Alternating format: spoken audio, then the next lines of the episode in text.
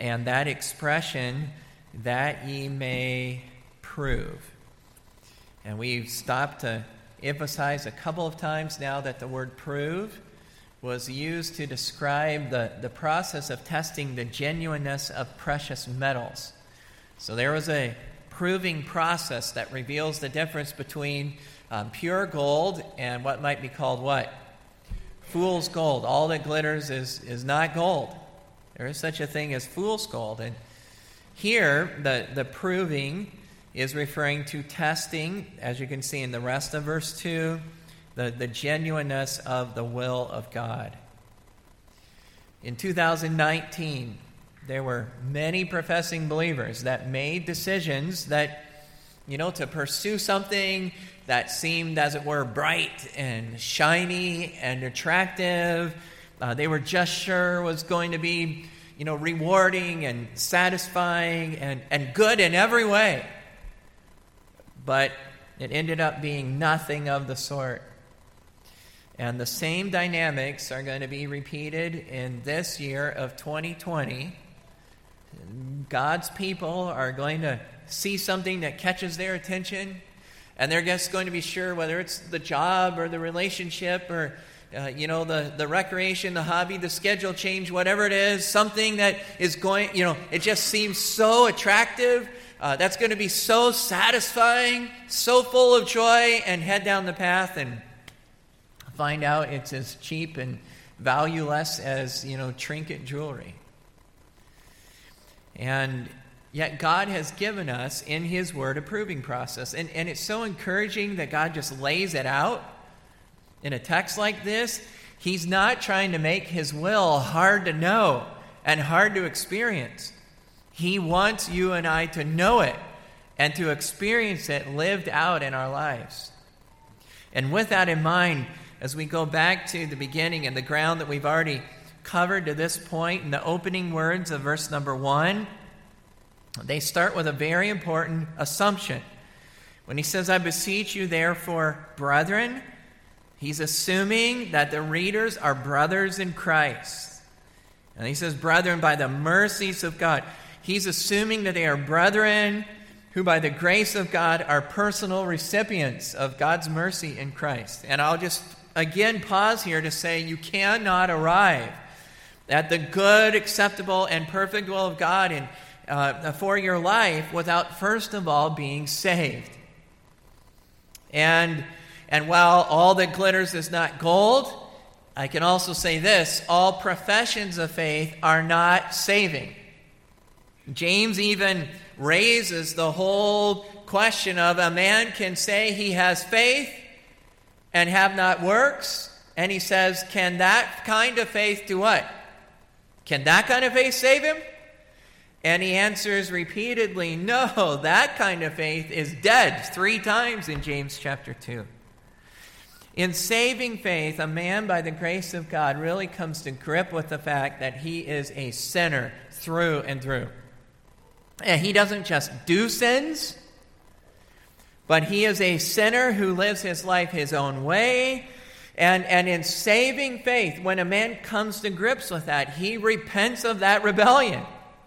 And he surrenders to the authority of Christ. And he puts his exclusive, unreserved trust in the life and death of, of Jesus Christ for the forgiveness of sins and a right relationship with God.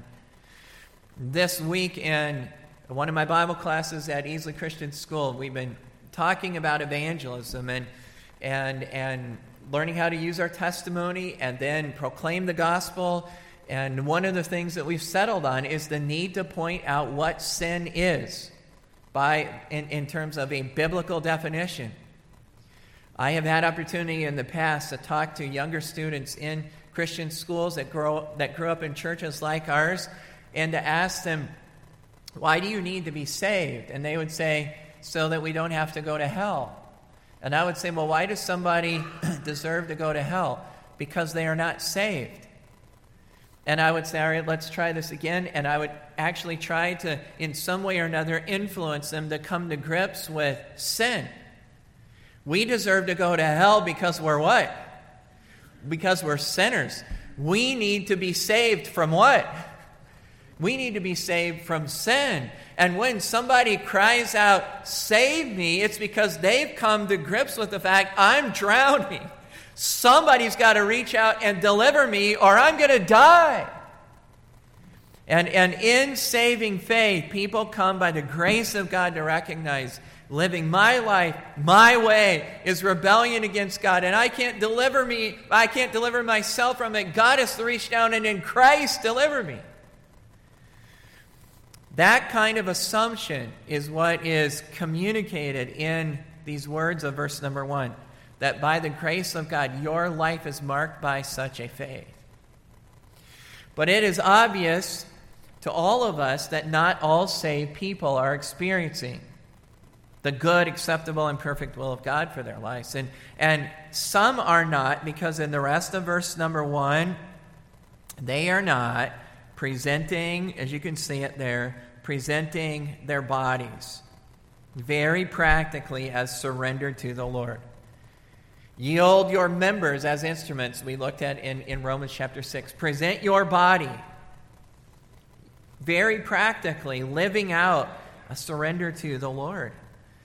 And the uh, the whole thrust of this is that it can't just be a one-time, you know, well, I dedicated my life, I even wrote it down on a on a card with a counselor at camp or wherever it is.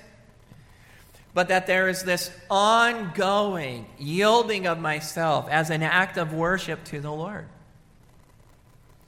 And that is not just something that is required of missionaries, right? That is not just something required of those that will be in full-time Christian service.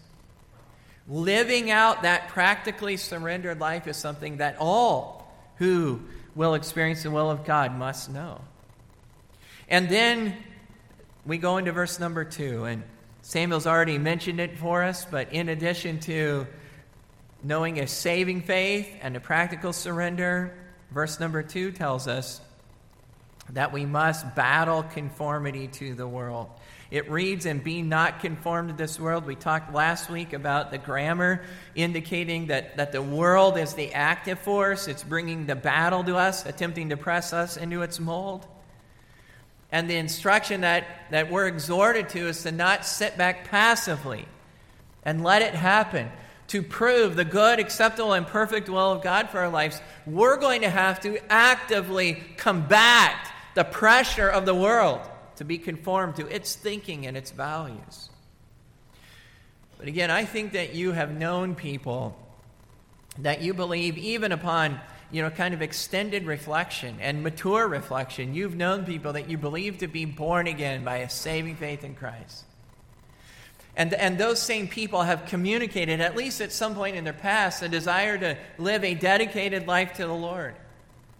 And they even may, verse number two, be living with relatively high standards of separation from this world. And it's not just a separation standards, but battling conformity to the world in some cases is going to mean, yes, we're, we're putting up some barriers. And you've known saved people, at, at least at sometimes surrendered people, and, and separated people, but they still end up missing out on God's very best. How does that happen? And what's clear again here in verse number two is that there is another step.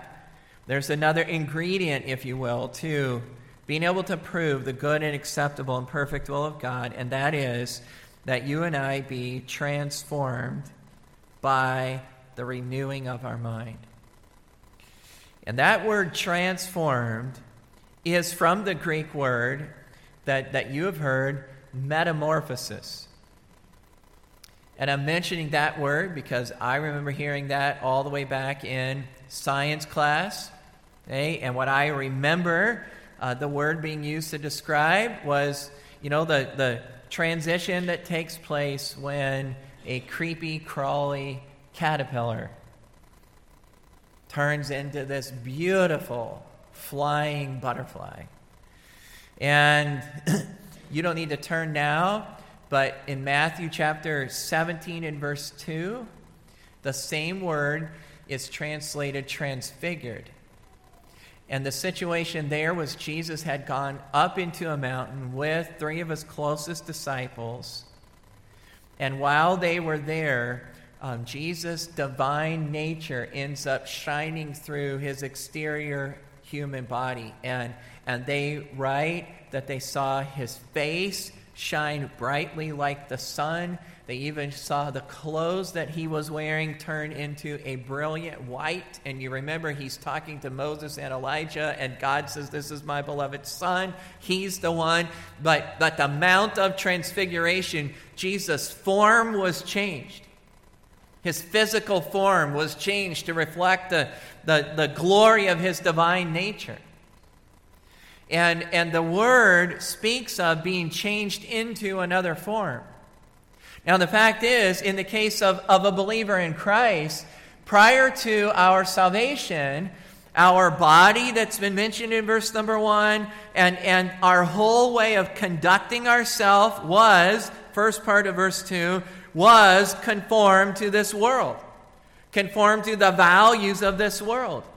But now we are exhorted to be changed into another form, not one whose whose lifestyle, whose conduct, whose values, whose schedule, whose priorities, whose agenda is in keeping with the pressures of this world, but be changed into a completely different form.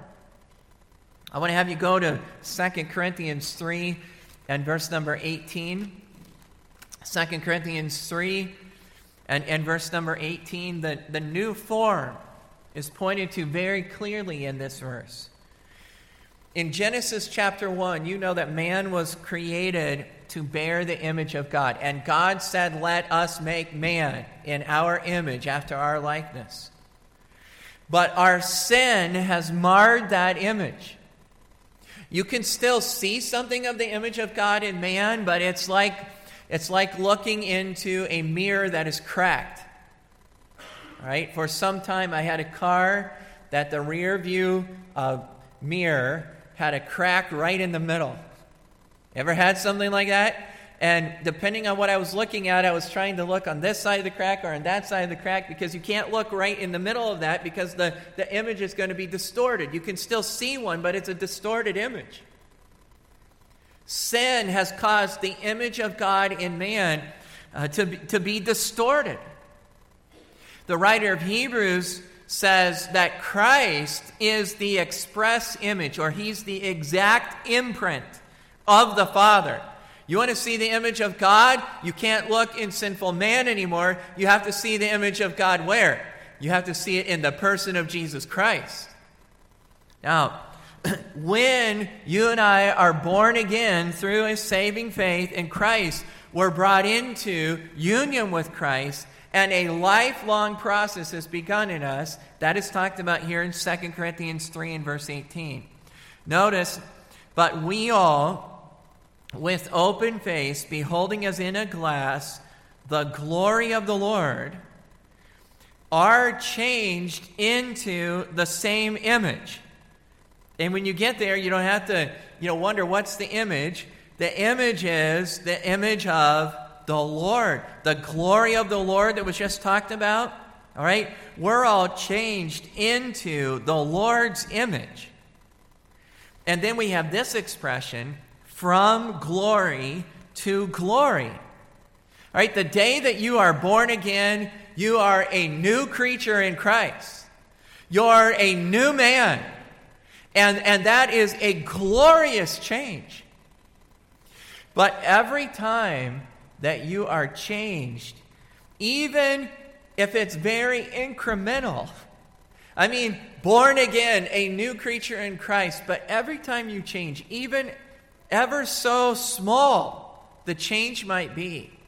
If you are changed to be more like Jesus Christ, it's a glorious change from glory into glory. And the change that is mentioned here earlier in the verse is the same word that we've been pursuing. It's the word translated transfigured in Matthew seventeen, and it's the word translated in Romans twelve and verse two, be transformed by the renewing of your mind. It's metamorphosis. You're born again by saving faith in Christ. You're a new creature. That's glorious. But you and I are to be changed again and again and again, more and more like Jesus Christ. And all of that is from glory into glory. Now, notice here in Second Corinthians who does the changing. At the end of the verse, we are changed even as by the what?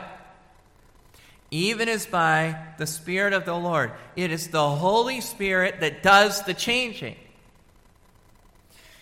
But in Romans chapter twelve, we are exhorted, don't be conformed to this world, but be ye transformed. So, so Romans twelve, we're supposed to be transformed. We're commanded to be changed. Second Corinthians three eighteen, we're told it's the Spirit of God who does the changing. All right, so what is the connection? Romans twelve isn't declaring that we are ourselves sometimes the agent of change, and Second Corinthians saying that sometimes it's the Holy Spirit that does the changing. What Romans twelve is exhorting us to, at least in part, is to expose ourselves to the means that the Spirit uses to reveal Christ and then change us into the image of Christ. And right here, we even have that means alluded to in the first part of the verse. Notice, we all with open face, beholding as in a what? Beholding as in a glass. If you're familiar with James chapter one, you, you'll be thinking about that same expression used there. A man beholds himself in a glass. And then in that case, he's rebuked because he beholds himself and he goes his way and he hasn't changed. And we're told to not just be doers of, uh, not just to be hearers of the what? Of the word, but be doers of the word. All right, what is, what is the glass in which we see the glory of the Lord? The glass in which we see the glory of the Lord is what? It's the Word of God. It, it's the Word of God where we see Christ and behold the glory of God. In James, it's the Word of God that is the mirror where we see ourselves in our true condition against the standard of Christ. It's the Word of God in Psalm nineteen and verse seven that is the law of the Lord that converts our souls. It is the Word of God in John chapter seventeen and verse seventeen that sanctifies us. Sanctify them through thy truth. Thy word is truth. It is the Word of God in Romans chapter twelve and verse two that renews our minds so as to transform us and change us into a completely different form and change us into the very form of Jesus Christ. Brethren, you know the, the believer doesn't go into some cocoon like the caterpillar to get changed, but the believer goes into the Word of God. The believer doesn't need to have, you know, some kind of out-of-body experience to get changed. The believer needs to saturate his mind in the Word of God.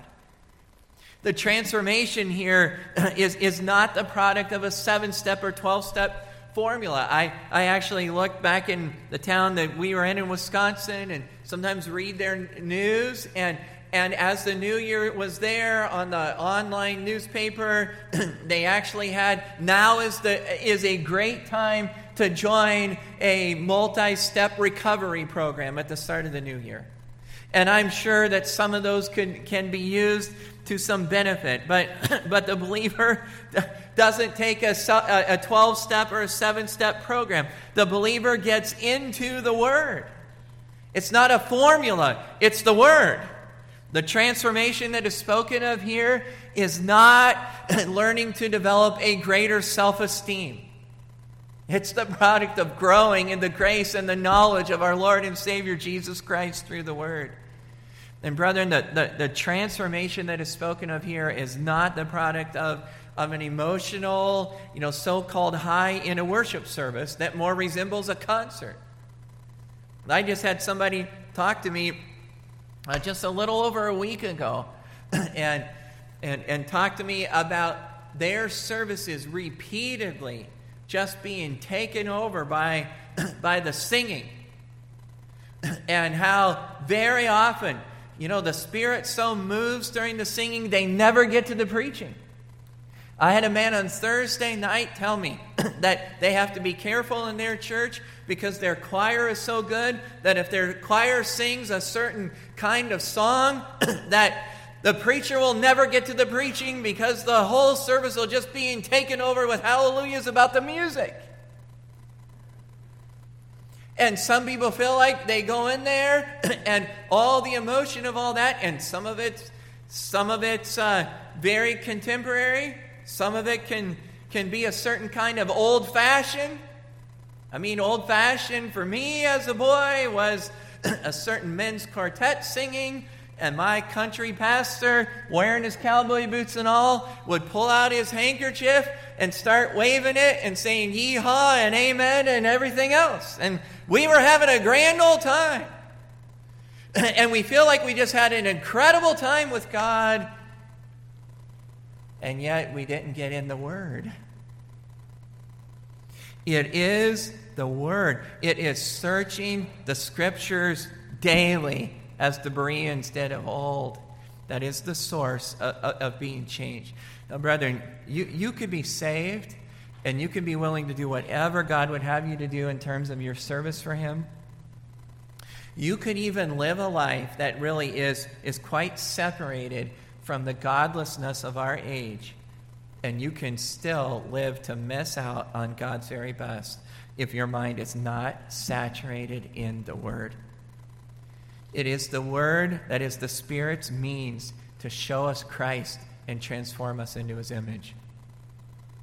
I mentioned a couple of years ago, really when I first came here, about George Mueller, really a modern-day hero of the faith. But when George Mueller was seventy-one years old, he gave this testimony. He said, "For the first four years after my conversion, I made little progress because I neglected the Bible. But when I regularly read on through the whole with reference to my own heart and soul, I directly made progress. Then my peace and joy continued more and more." And he wrote this, "Now, I've been doing this for forty-seven years. I've read through the whole Bible about one hundred times. I always find it fresh again and again. Thus, my peace and joy have increased more and more." If you look back on, on the year two thousand nineteen and say, "I think that I made pretty little progress, if any, spiritually speaking." And again, I don't know what you would define that to be. I'm not sure exactly what George Mueller was referring to. Maybe just coming to know the Lord better. Maybe an increased prayer time. Uh, maybe, maybe seeing Him change, you know, your character, that it reflects more and more of the fruit of the Holy Spirit. Maybe it's being more of an effective witness. Maybe it's seeing some ground gained over some kind of fleshly fortresses and besetting sin. I don't, I don't know what it would be. But you look back and say, honestly, I, I think I made little progress, if any. Mueller said it was that way for years for him because he neglected the Bible. When he was seventy-six, five years after what I've just read to you, he, he said something similar. He said, "I saw more clearly than ever that the first and great primary business to which I ought to attend to every day was to have my soul happy in the Lord. And I saw that the most important thing I had to do was to give myself to the reading of the Word and to meditation on it." What is the food of the inner man? Not prayer, but the Word of God. Not simply reading the Word of God so that it passes through our minds as water runs through a pipe, but considering what we've read, pondering over it, and applying it to our hearts. How did George Mueller become a great man of faith? And some and, and someone here may actually say, "I made little to no progress in terms of my ability to trust God." How did George Mueller become a, a man who built orphanages by faith? Not just because he kind of worked up a faith, but because he's in the Word. If you hear what he's saying? forty-seven years, he read through it over one hundred times. I mean, the man's getting through the whole Bible a couple times a year on average. That's how somebody grows in their faith and in every other area of their life. I considered multiple applicational directions we, we could make um, in terms of, the, of our focus as we conclude this New Year's series. But I mentioned George Mueller because I really came back to being burdened that this is the one the Lord has for us. While we're still in the in the month, uh, in the first month of this year, every one of us needs to determine, if we have not already, we need to determine to develop the discipline of daily devotional Bible reading.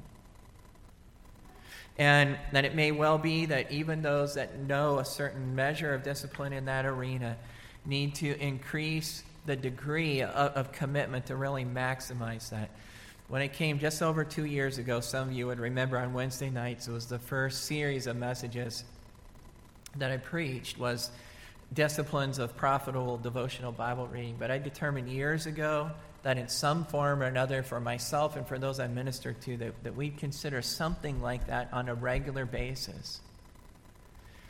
And and so I just want to wrap up this morning with, with several um, suggestions about disciplines for devotional Bible reading. And, and really the first one is, is far from a suggestion. It comes right out of the exhortation of this text. But brethren, plan to read your Bible. Plan to read your Bible. And, and most Christians neglect their Bible reading, not out of conscious disloyalty to Christ. Every time this kind of subject comes up, a true believer is just grieved if there's been uh, if there's if, if there's been something less than solid daily devotional Bible reading. You want to do it. It's in your heart to do it. The Spirit of God within you is compelling you to do it. And brethren, we don't do it in part because we just fail to plan a time and a place and a method to read it. We sometimes talk about Christianity one oh one. You know, this is just the basics. Yeah, but it is one oh one because you can't get one oh two and two oh two and four oh two. You just can't go past and, and, and miss this and, and know what it is to live and experience the, the God's very best for your life, God's will for your life. Purpose and plan, and, and plan to read the whole Bible. And you don't need to read it as, as quickly as George Mueller or somebody else. But brethren, all Scripture is given by inspiration. And all Scripture is what? It's profitable. And I just want to appeal to you to not just turn to, well, I haven't read for a while, so today I'm going to pick up Proverbs and I'm going to read the Proverbs of the day. I know God will minister to you through the Proverbs of the day or through wherever else you turn to. But it's all inspired and it's all profitable and it's all part of a filter for our whole mind. We are transformed by the renewing of our mind in all of the revelation that God has given to us. As you plan, though, to read the Bible, the second discipline I really exhort you to is this, to be clear about your purpose. To be clear about your purpose. And, and I'm even mentioning this because we could talk about discipline and planning. And, and, and, and I'll say this, if you don't know where to go, you don't have, you know, a Bible reading plan, you want some suggestions today, they're, they're out there all over the place. And And we could kind of critique some of them, but pick one and do it. And if you want some help, seek me out. I'm glad to help. All right? Use Bible reading plans and charts and all of that. But while we're doing it, here's kind of a, a complementary truth to come alongside of that, is to be clear about our purpose. So for as long as I can remember growing up, somebody would say, did you do your devotions today? So maybe you've had that kind of terminology. I'm going to use that. When when you open your Bible to do your devotions, why are you doing it? And, you know, several um, inappropriate suggestions could be offered. Uh, I'm offering this one because I, I've known it. I knew it. And by God's grace, I, I, I trust and beyond that. But I remember really reading my Bible frequently so that I could have a good day. I mean, it's what every Christian is supposed to do. And and so I want to make sure that I don't miss, because if I miss, something bad's going to happen. I'm, I'm going to have a bad grade. Something else is going to happen. You know, I read my Bible, so hopefully my car won't break down. I won't get sick. I'll get good grades, and nobody will be mad at me today. And, you know, the the whole thing with the doctor, you know, an apple a day keeps the doctor away. And really, it's almost like some Christians have adopted a chapter a day keeps the devil away. You know, I'll just make sure. And, and, and brethren, reading our Bible is not a good luck charm, right? And and we will miss out on the blessing if if it's primarily about marking off our chart. I can tell somebody else I did it, or even just that I feel like a good Christian. Right? I'm supposed to do it, and I don't want to feel like a bad Christian, and so I'm going to make sure I do it so that I even feel like I'm a good Christian. Again, reading, schedules, goals, accountability, all of that can be helpful, but not if they become the end. They're the means to an end. And our ultimate purpose for devotional Bible reading, and you might use a different word than this. I've, I've used some different words myself. I'm going to say this morning, communion. Maybe you'd even say fellowship. Um, our, our ultimate purpose is to meet with God. Have communion with God. Have fellowship with God. When when we read our Bible, it is not like reading any other book. And I don't mean something mysterious here, and I'll explain myself. But there's a very real sense in which we're doing more than reading. When we read our Bible, we're also listening. Because the God of the universe, the, the, the God of the Bible is speaking to us. This isn't just a rule book. This isn't principles for life. They're in there. There's rules. There's principles. This isn't just, you know, find a little nugget that inspires you and lights your fire for today. And you, you can get inspirational quotes all over the place. This is to meet with God. You you would do well to begin your Bible reading. You don't have to use these words, but I, I've often been struck with young Samuel when he knew that God was calling him. He thought it was Eli, remember, for a while? And Eli said, that's not me, that's the Lord. And Samuel said, when he knew it was God calling him, he said, speak, Lord, for thy servant hears. It's a wonderful thing to open your Bible and not just rush into making sure I'm getting everything that I'm supposed to get in, but to actually stop and when I open my Bible say, speak, Lord, for thy servant hears. I'm listening. I want to hear from you and meet with you. The psalmist said, I will hear what God the Lord will speak, for he will speak. Psalm eighty-five and verse eight. And he does speak. And he speaks where? He speaks in his word. So open yet listening for what he has to say to you.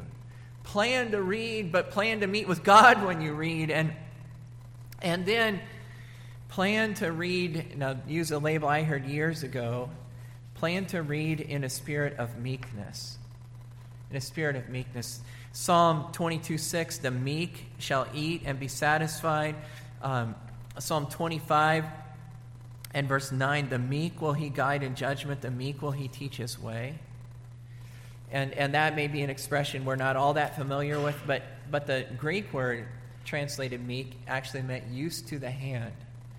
So it was it was used to describe previously untamed wild animals that we're now used to following the instructions of a trainer. I don't know if you've been around training a horse at all, um, and, and all that goes through that process. When we when I was younger, um, some friends in our church had a three thousand acre ranch in the Cascade Mountains in Washington State, and um, they were we were around some of what they were doing with some of the two-year-olds, and you know you'd watch them put the, the halter on and and just kind of pull them around, and you watch them try to uh, go ahead and put a saddle on. And I, there's a lot that goes into this, but the different stages, and one of the last stages was actually getting the horse to take the the bridle with the bit in its mouth. And so you get the saddle on, get the get the bridle in, and, and take it around. And for whatever reason, at some point there,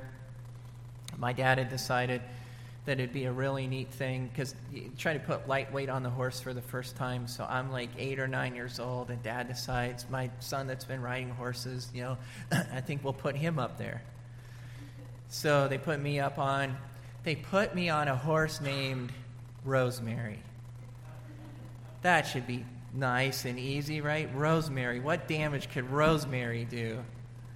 And I had been riding a lot, so I'm up on Rosemary, and they're leading Rosemary around the corral, and everything is fine. And then they decide, we think we're ready, so I'm, I take over the reins, and, and I'm walking with Rosemary, and and all of a sudden, one of the other horses came by and for whatever reason nipped at Rosemary's rear end. And Rosemary started running the length of the corral, up and down and up and down and bucking, and I'm holding on to the horn of that saddle, and finally I can't hold on anymore. I remember going over Rosemary's head and looking up, and she's about to come down on me, and running, and it was adrenaline, and after that, blackout. Thankfully, Rosemary didn't land on me. um, but uh, you, you you learn that there's quite a process involved in, in getting used to the hand. James is going to eventually say that we can lead about horses with very small bridle, right? And and eventually, I actually was off of Rosemary for five, six days, and um, they took her into the whole barnyard and said, we're not going to let him be defeated. Put me back on Rosemary, and here I am. You know, we, we don't talk about what our engines in our vehicles are defined by horsepower, right? And that horse was way bigger and way stronger, and eight or nine-year-old me was on top of Rosemary, guiding her eventually wherever we wanted to go. She had become used to the hand. The, the relevance to Bible reading is just this, that the child of God ought to read God's word with such a tender, sensitive spirit that we just are ready to respond in some fashion as we know the word of God is addressing an area of our lives. Sometimes believers put off decisions they know ought to be made and will actually even say something like, well, I probably should, but I haven't been convicted about it yet. Well, we're off on what conviction is. We we somehow have thought that conviction is some kind of big bunch of emotions. If I see that I probably should, that's itself the first stage of conviction. When I see in the Word God's truth, I know it applies to my life, and and I put off the changes. I'm not I'm not reading with meekness. I'm reading with resistance. And it's no wonder I could miss out on the blessing of that. Sometimes the change is a matter of, I just need to change the way I've been thinking. Sometimes the change needs to be, I need to believe what I know. Sometimes the change is, I need to deal with sin, and I need to, you know, the change is involving something that's that's even more definite outside of, in, in terms of my action and direction. You would do well, I mentioned earlier, you would do well by saying something like, speak, Lord, for thy servant hears. But you would also do well by, by saying something like what Paul, Saul on the road to Damascus said when he said, Lord, what would you have me to do? Open your Bible saying, Lord, speak to me. And Lord, what would you have me to do? And as as we are approaching our Bible reading to that end, read to understand. Read to understand. We don't read simply to gain information, but, but the Bible has to be understood before it can edify. And, and there's multiple steps to that end. I think we spent several weeks on that in our series, but I would just say, again, pray. Pray something like this, Psalm one nineteen, verse eighteen, open my eyes that I may behold wondrous things out of thy law. And you know what's happening. I, I trust you can even start to pick up on this. I'm saying, I'm saying, Lord, um, speak to me. I, I want to hear what you have to say. I want to respond. And Lord, open my eyes so I don't miss anything. And you know what's going on? I'm talking to the Lord, and in His Word, He's doing what? He's talking to me. And there's relationship development that's going on there. But ask the Lord to increase your understanding. And I would just say this. uh, however you do it, engage your mind with some kind of writing. Have a devotional journal. Get a wide, double wide margin Bible and make notes in your Bible. Um, use some kind of computer program. But brethren, don't just let your eyes go over the words and hope that you get something out of it. Part of the understanding is just engaging our minds so that I'm actually observing what's happening there. And, and certainly, there's so many other things you can do. There's so many resources. Again, if you could, could use some help, there's so many devotional aids that can come alongside and help us really understand what this passage of the Scripture is about. Make the most that you can from, from Bible preaching that is actually in text and helping us understand the text. Take notes, put them right there. Maybe spend some money. One time I was talking to some boys about using commentaries to help them, and you know, and then they were teenage boys, and they looked like, spending money on a commentary? What? And I was like, you can buy several commentaries for less than you're going to spend on your next pair of basketball shoes. Seriously.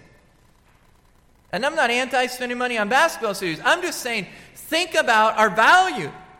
Think about our life. Moses said to Israel, this is not a vain thing. These words that he'd been preaching, this is not a vain thing for you, O Israel. This is your life. So do what you can to improve Um, your understanding, and then practice meditation. Practice meditation. We were led in, in our scripture reading this morning in Psalm one. His delight is in the law of the Lord, and in his law doth he what? Doth he meditate? Meditation can be defined very simply as talking with yourself about God's word. So I'm engaging my mind. I'm asking God to to speak and, and to show me where I need to change and to open my eyes. And I'm engaging my mind, and I'm doing all that so I can write some things down so that it can even be the fuel of my prayer time. And so I can come back to it midday, and I can come back to it later in the day. And, and so I can be talking with myself about God's word. How do you do that? In a time of trial, you remind yourself of God's promises, of, of his presence and provision. In a time of temptation, you're reminding yourself of scriptural warnings for indulging your flesh. In a time of decision, you're reminding yourself of truth and, and examples that he's given for your admonition. And, and at all times, you remind yourself of his person, his works, and you offer, Hebrews says, the sacrifice of praise to God continually. That is the fruit of our lips, giving thanks to his name. And, and much more, of course, could be said and has been said. One of my heroes, I don't know how the Lord kind of makes certain ones stand out to us over time, but Jonathan Edwards um, has been a great encouragement. And he was mightily used of the Lord from his mid-thirties to his mid-fifties when he when he suffered an early death, and um, used of the Lord in really the, the greatest awakening that our country has known, and uh, was he was a great husband and a great dad. Others talked about it. I mean, other other evangelists and, and big names that would cross paths. The, one of the biographies of, of Edwards and his wife was called An Uncommon Union. People talked about they had just had a rare marriage, and his children were, were in, incredibly blessed, uh, a blessing to others. But he, as you know, um, had drafted a number of resolutions in his late teens and early twenties. And one of those resolutions, there's certain ones about his objectives being to glorify God. But if you start to talk about a strategy to get there, this is, I believe, the foundational one. And here it is in his own words. He said, resolve to study the scriptures so steadily, constantly, and frequently, so that I may find and plainly perceive myself to grow in the knowledge of the same.